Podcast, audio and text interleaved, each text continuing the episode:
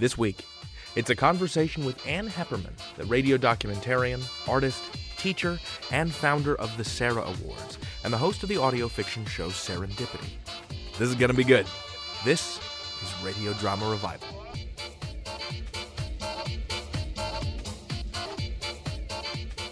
What it is, my friends, welcome to Radio Drama Revival, the podcast that showcases the diversity and vitality of modern audio fiction. I'm your host, David Rheinstrom. If Radio Drama Revival is like your weird older brother that lives in the basement and occasionally runs upstairs hollering about a record that will change your life, uh, then Ann Heppermann's Serendipity is like your unassailably cool older sister that went to art school, smokes cigarettes that burn the color of the sky, and comes home late from film screenings that sound like dreams. It's a clearinghouse for some of the best audio art fiction being made today. I recommend both of our podcasts, naturally. They're, they're accomplishing different but congruent things. Ann teaches audio fiction at Sarah Lawrence College, and she's also the woman behind the Sarah Lawrence College International Audio Fiction Award, or the Sarahs. Now, I don't have a feature for you this week, but I do have a wonderful interview I did with Ann a month or two ago. Have a listen. Ann Heppermann, welcome to Radio Drama Revival. Thank you. Hi. Hi. Hello. It is it is a pleasure and a delight. Yeah, this is fun. So, to start with, I wanted to talk to you about the origin of the Sarah Awards. Yes. In order to do that, I wanted to talk about like how long, first of all, how long have you been teaching audio fiction at Sarah Lawrence? It's funny. I think I proposed my first class for audio fiction. I think it was 2012. 2012 or Okay. 2011. How did those classes end up turning into the Sarahs? Well, I mean, the first class happened because at, at Sarah Lawrence, like, it's very experimental. And so I was teaching just a really generic overview class of uh, what was called back then writing for radio. Okay. And I, I would allow my students to do fiction or nonfiction. And the works that the students did that were fiction, they were just so like fresh and exciting and like nothing I'd ever heard before. hmm And that just got me thinking like it was such a shame. There was no place at the time for them to go. This was back in like 2010, 2011. And so I had this idea of um, creating like a home for audio that didn't have a home. And for me, the model for that was the Third Coast International Audio Festival. And so I had this like idea, like you know, if we'll create an award, it would it would live on a website. Um, we wouldn't have a ceremony, and we would just create a place, uh, a, kind of a goal, you know, for people, and like incentivize them to want to experiment with fiction and reward the best work from around the world. And so I went with that idea to the people at Sarah Lawrence, and they were excited about it. And they said, "Go forth, you know, we'll we'll raise the money." And then I kind of put it on the back of my head. And then like a year later, they said, "You know, we raised the money." I was like, "Oh, okay." But like in the meantime, Welcome to Night Vale happened. hmm And so that I think proved to people here in the United States who'd been hesitant about radio drama that there was an audience for it. And then after that, you know, we were kind of building up the website and doing different things. And then Serial happened. And so you had these two big events in the radio audio world that I think really helped to kind of push the genre and the medium forward. And so when we finally launched, um, we launched like with a podcast. We, we kind of launched like much bigger than we had originally thought that we were going to launch. You know, we decided that there would be a ceremony. Actually, I don't know why I'm saying we. It's me. Like I I appreciate your modesty. like I have a staff of 50 people. I mean, have I, I get a lot of help from uh, the wonderful people at, at Sarah Lawrence, but you know, a lot of the stuff has been a, a party of one, kind of ramrodding all of this through an unsuspecting academic institution. so it was just decided that, you know, we would have a, a ceremony. And in the meantime, I met Martin Johnson from Sweden and decided that, you know, we wanted to do a podcast together. And then also now we have these essays that we're doing. So it's kind of like we we launched in a space that was very ripe and then now it is just continuing to boom boom boom boom you know it's like we're the gold rush or something like that of, uh, of radio drama i read recently that the welcome to night vale folks are going to be hosting the 2017 yeah. sarahs yeah, I mean, I uh, feel extremely honored that they said yes to the small amount of money that we're able to pay them, you know, for for hosting the Sarah Awards. But I think it has to do with the fact that like we really want to celebrate everything that's happening now. You know, for me, it's just all about this idea of being as inclusive as possible while at the same time really trying to invite so many more people and so many more styles to the table. Because I really think we're at this time. I don't know about you, where oh no, absolutely. It's like it's like we're we're at this artistic time, almost kind of like when uh, television or film was invented. You know, yeah. I mean, you know, there have been people. You know, podcasting has been around for you know what 10, 11 years, but I I think we're kind of at this real moment um, where we can really like experiment and create and just try and just put as much work out there as as possible and there's funds out there for it that's exciting that's so cool there are jobs what I, I i refer to this like every time fred and i talk about it every time fred the producer of the show the former host of yeah. the show and i talk about what's going on in, in fiction podcasting right now. I always call it a Cambrian explosion. Mm, like there's just there's just such a a potential explosion of diversity, mm-hmm. uh, and I, am really grateful for the existence of awards like the Sarahs mm-hmm. because I think that they surface styles and work of people that otherwise wouldn't surface through traditional channels. I hope so.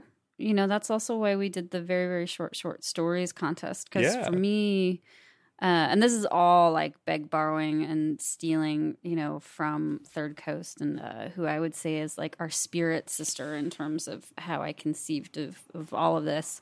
Is that for me, their short docs competition was very instrumental in in my career and thinking about my work. I was actually one of the I was one of the first short doc winners when they did it launched the that in 2003 and so i always kind of look back to that contest as a event that really helped shape my life and my career. And so i kind of wanted to create those opportunities. And i don't know do you do you teach are you a teacher as well? So i mean yes. Uh, i so i work for an educational nonprofit called khan academy. Mm, okay.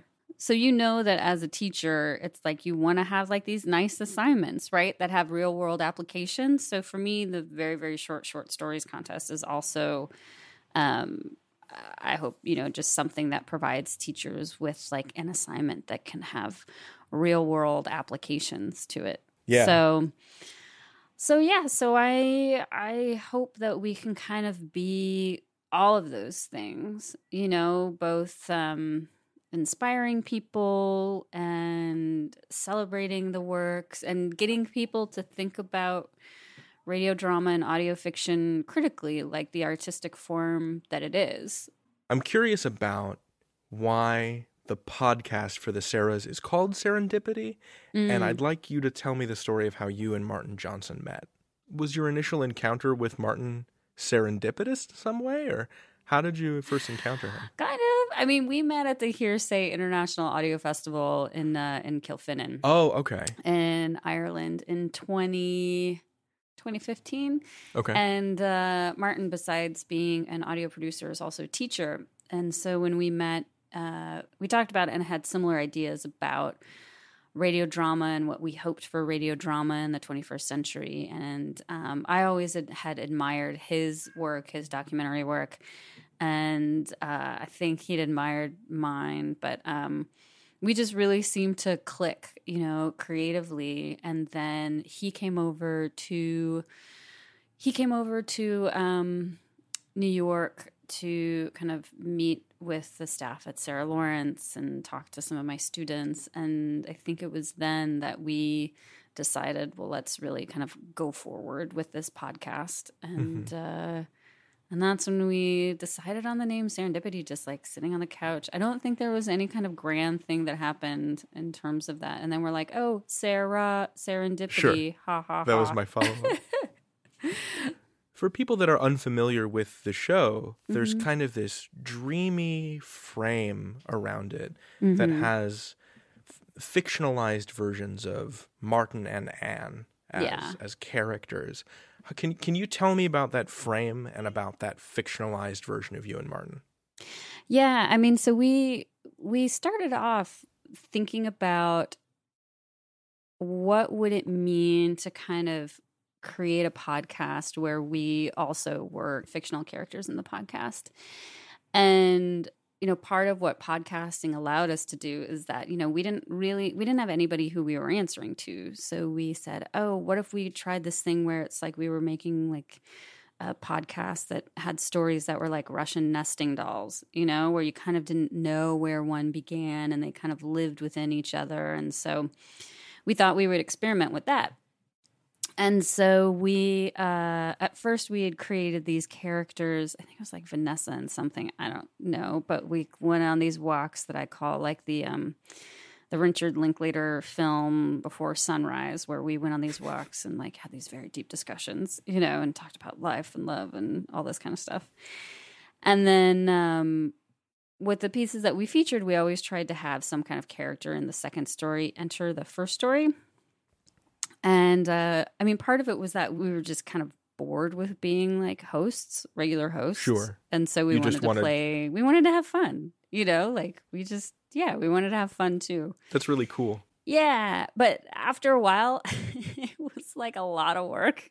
And I think, uh, I don't know, I think we do need to have a little bit more frame. So we've, we uh, kind of abandoned that ghost we still kind of keep ourselves stylistically, and there are kind of moments where maybe we'll refer to um, having a relationship or or something, you know, um, that might keep people guessing. We actually had an episode where we kind of like buried our our lover selves and just stuck with the stuck with the friendship selves where we actually were in the woods somewhere and like dug a hole and pretended like we were burying a time capsule of our relationship so I yeah. remember that one. What other formal conventions are you bored of in audio storytelling? What else do you want to experiment with and play with? You know, it's funny. It's like because once you start making the things, you realize like how some of the frames and the cliches kind of work and like why you're doing them. You know, sure. You're like oh, like how oh. load bearing they like, are. Like, oh, there's reason that I need to should say the name of the piece that I'm going to be introducing, you know, because people like that, mm-hmm.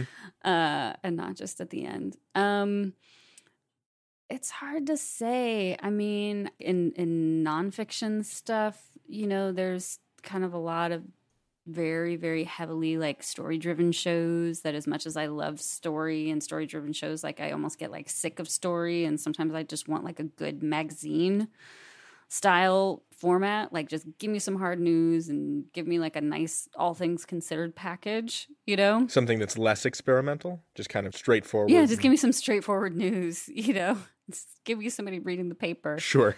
But I still love it and I still enjoy it. I think, and then with fiction, you know, we're kind of already seeing this thing. I mean, there's really, really, really great works out there, but we're already starting to see how these kind of large commercial endeavors are kind of sticking with this, like, well, everything is like crime series, actually. That's like nonfiction and fiction, right? It's like everything has to be wrapped up in a murder. Yeah, it's just I, I didn't know we liked this stuff so much. right? And I'm a huge Agatha Christie fan. Yeah, who knew that all we liked were crime and crime shows? But, you know, that said, there's been a lot of great ones out there. But for me, I'm just hoping that people feel that they can make amazing and successful works outside of that genre as well. I think and this is this is an opinion sort of based in ignorance and a little bit in like what limited experience I have with the film industry Mm-hmm. that it seems like commissioning bodies are really skittish about deviating from anything that's been previously successful. And so the only things that have seemed to be successful so far have been Serial and Night Vale. So it's a lot of let's do, you know, investigative journalist, like single voice fiction, Right. or let's do nonfiction about, you know, true crime. Yeah, and you know, it's funny. It's it's like we're kind of in this real boom period right now, but I also worry just how people feel who are in charge of the purse strings that the market is um really what shapes their creative decisions. Mm-hmm. But I mean, you know, it's funny. Like with some of the Night Vale stuff, you know, what is the one called the the orbiting circus of the air? I'm like, this is amazing. It feels surrealist. You know, there's something about it that feels so off and funny, and like I don't know where I am, and I love what they're doing and exploring with that.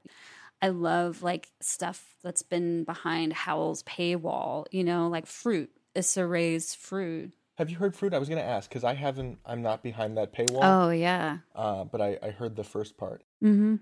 Fruit, I think, is like the only serialized audio fiction that I've ever heard that is, you know, written by people of color, written by people who are queer and have that storyline and also has like sports in it as well, you know? Right. But I'm just in awe and excited of all the work that's happening right now. Yeah, I'm I'm really excited. Yeah, I think the big thing for me though is I really do want to hear um, more queer voices and voices of color, and you know, so that it's like really, uh, I don't know, just so that we're hearing more different kinds of stories. Then stay tuned to this podcast because that is part of my charter is to Yeah. surface and signal boost um, voices that are not otherwise represented in this burgeoning field. Yeah. Yeah, because I have a couple of students in my class. Like one student is this young woman of color, and she's making a piece, you know, that's kind of like uh, I don't know if you remember the '90s sitcom "A Different World." Mm-hmm. Um, and so she wanted to make her version of like a different world for audio, you know, and that's the kind of stuff that I like want to hear, you know, as as as well, I guess. And so I'm hoping, I'm hoping, you know, through the contest and through hopefully other initiatives, if I can raise a million dollars, if I could raise somebody on this, somebody give me a million dollars, I will change Done. change things. Yes. Awesome. I'll give you some of it too. So, So I want to ask you about your syllabus for the class that you're currently teaching. yeah. Because I don't know a ton about the literary figures of the American audio fiction scene. I kind of Mhm. came at this sideways from an amateur standpoint. Mhm. Um, so I don't know much of anything about Miranda July or Joe Mm. Frank or Gregory Whitehead. Yeah. What can you tell me about those figures and how they how they play into your curriculum?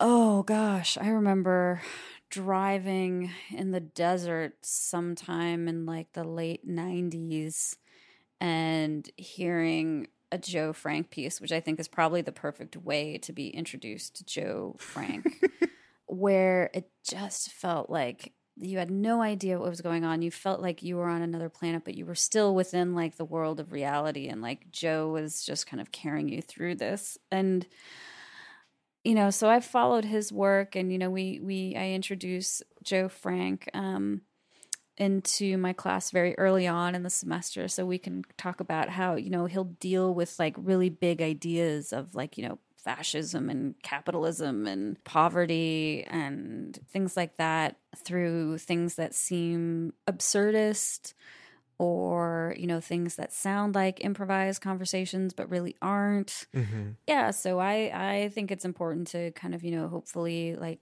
continue on like Joe Frank's work. He's still making some work, I think, um, very sporadically out of KCRW because I know his health isn't that great.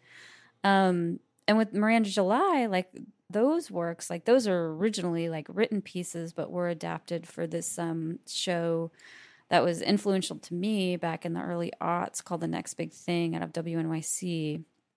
And they were really, um, you know, trying to push this idea of art on the radio, you know, so they would adapt some of Miranda works. And there's there's a really great interview between um, Jennifer Brandel of Hearken and Miranda July, where Miranda July talks about how before she was making films, she was originally thinking about like making radio plays. Interesting. Yeah, and how radio plays kind of fed into her creative process and her like artistic vision.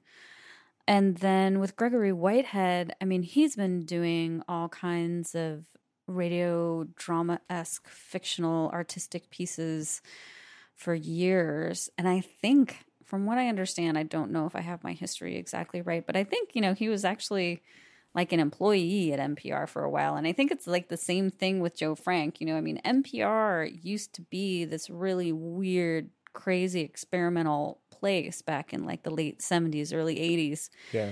This is the period of NPR Playhouse, right? I think so, yeah. So it was like Joe Frank was an actual employee there, like in DC, and Gregory Whitehead. And I think Scott Carrier maybe like spent a couple of weeks in the halls there, you know, before it became, you know, the kind of the national treasure of news and, and, uh, uh, that we think of it today but that's where I feel like where we are now in podcasting, you know, like we can be our freaky and experimental selves.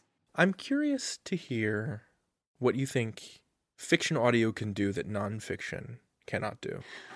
Well, I think great audio fiction can do what great literature does, which can reveal ideas about ourselves and humanity in a much deeper way that sometimes listening to a truthful story does not. I mean, I guess you could say that a really amazing documentary can do that, but still you're kind of watching a story that doesn't necessarily reflect back on yourself. Whereas I feel like part of the point of fiction is that it's supposed to reveal something about ourselves.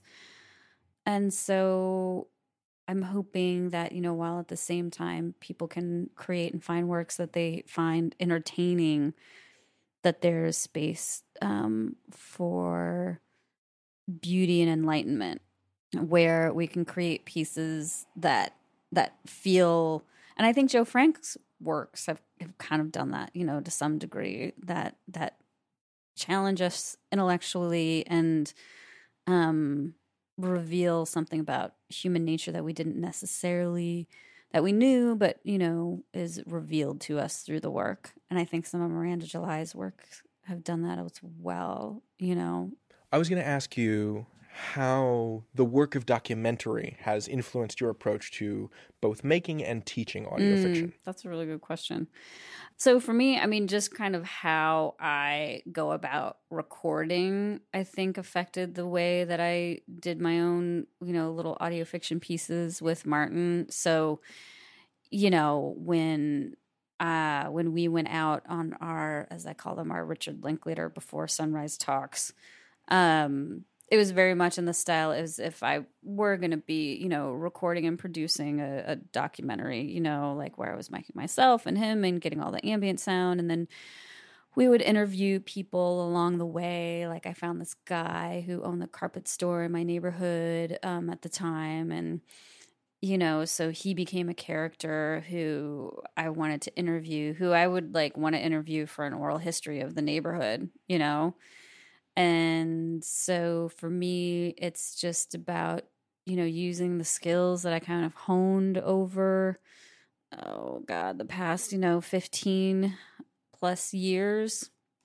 Which, you know, the idea is that you're really trying to capture the space and the world around you, which I think helps to uh, create a much more vivid uh, world for people when they're listening to fiction because as i like to say i feel like people's ears have evolved which is why um, what Jonathan Mitchell does is so compelling Yeah. because he's used his documentary skills in getting actors in the scene rather than kind of relying on studio and sound effects. Um, because that's just not what people are used to listening to anymore. You know, I mean, in the days of the studio days and the radio drama, like you didn't really have small recorders that people could go out in the world. Everything, even the news, was happening in the studio. So those worlds were believable then, but they're not as believable now.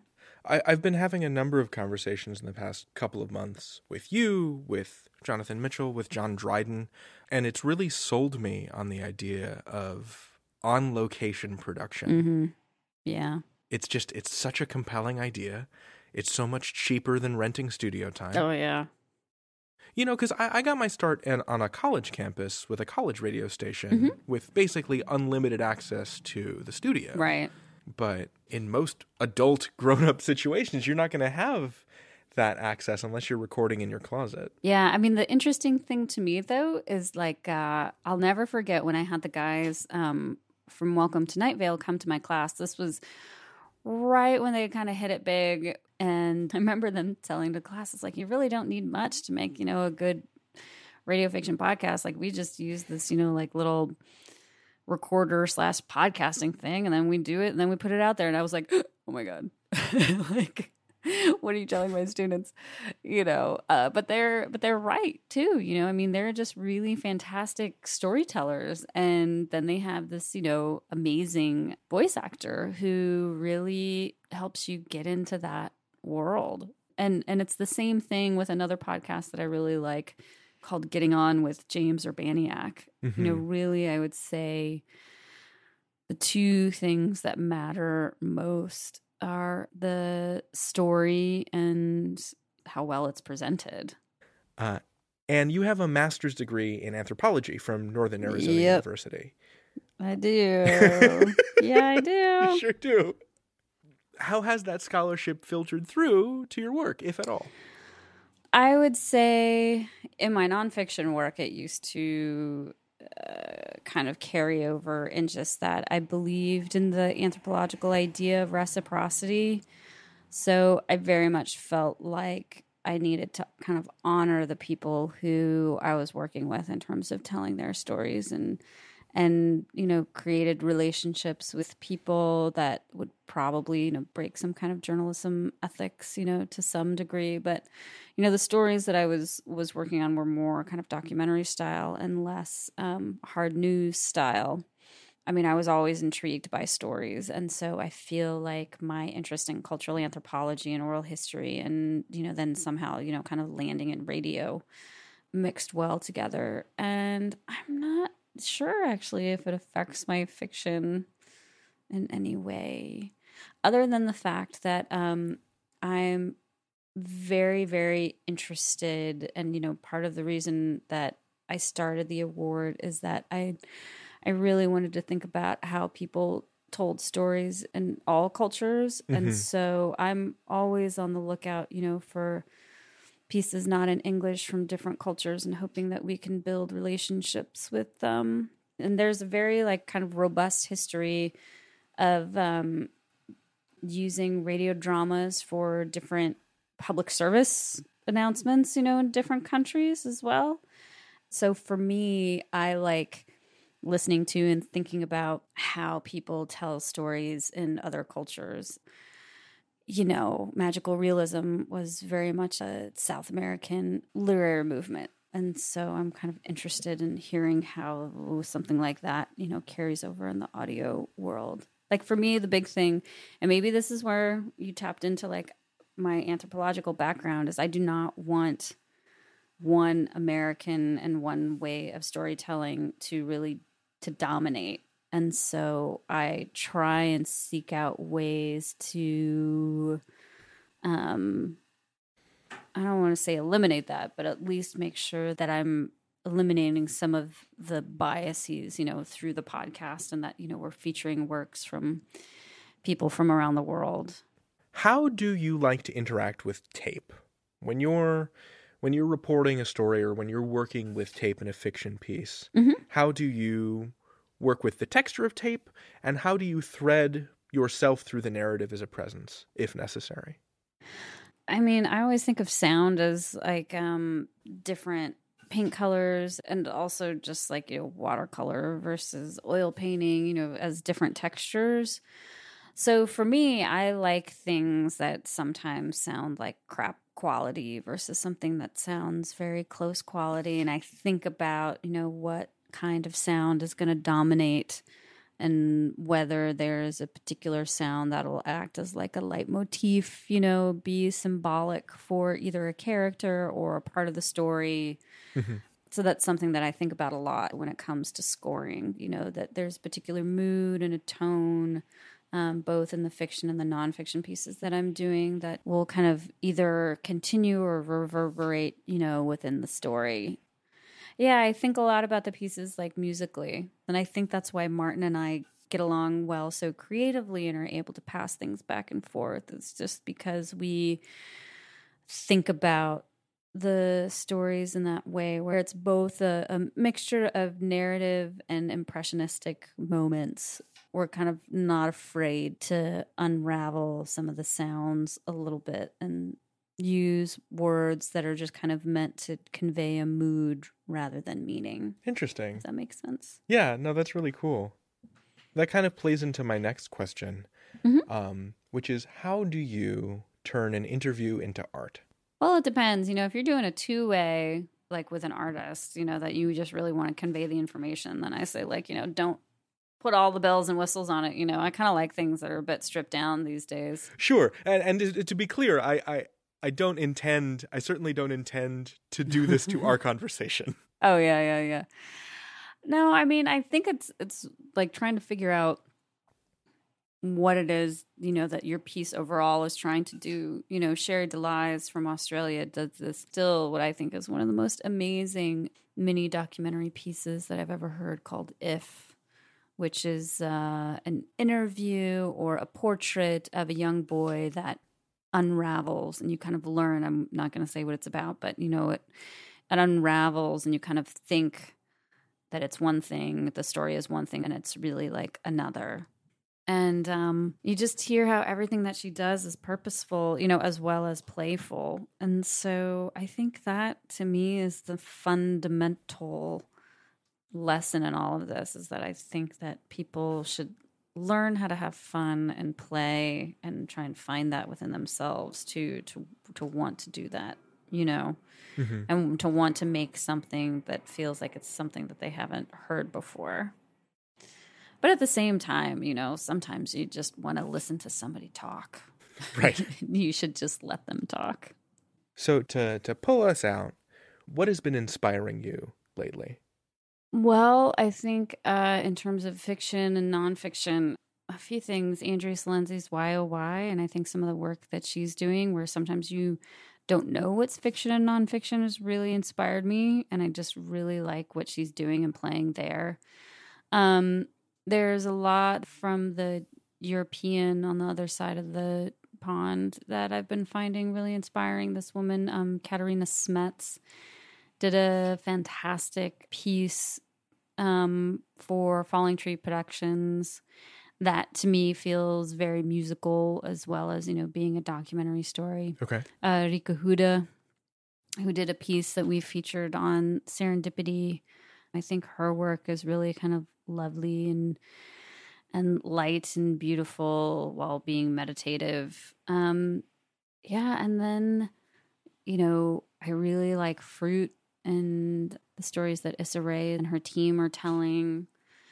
And I'm re listening now that Pauline Oliveros has passed away. I'm re listening to her music and thinking about that a lot.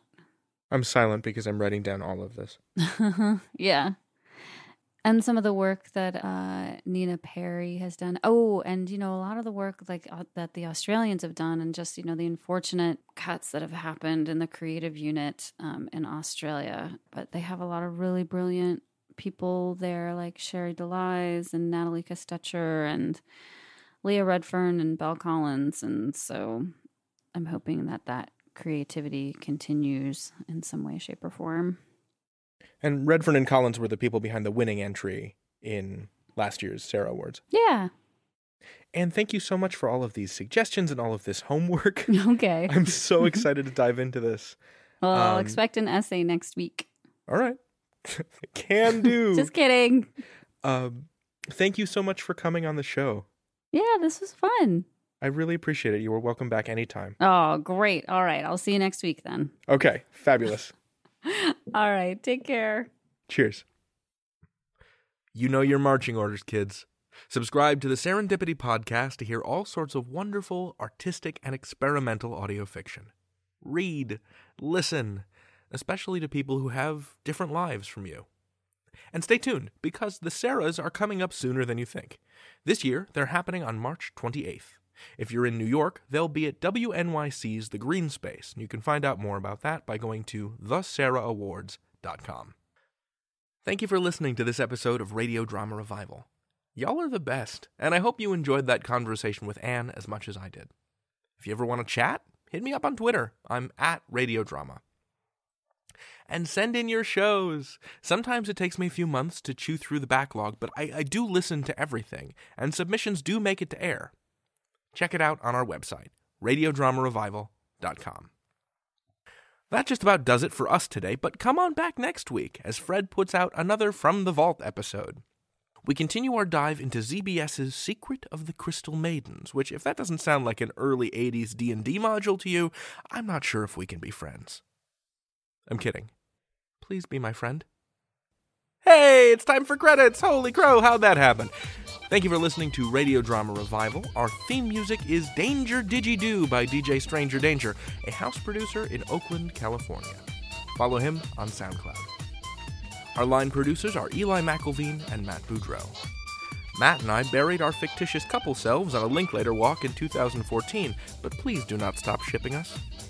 Eli has won awards for his photographs of leaves, which is both sadly untrue and the most Canadian thing I have said this week. Our researchers are Heather Cohen and Monique Boudreau, who have not yet returned from their screaming rattletrap adventure through the high desert. Usually they come back with dinosaur bones and chunks of UFO, but this time, my money's on a crystal skull. Finally, our executive producer is Fred Greenhalgh, who lets his freak flag fly. It's a 30 foot flag hanging off the stern of his pirate podcast yacht, and it says Resist. I'm your host, David Rheinstrom, and this has been Radio Drama Revival. All storytellers welcome.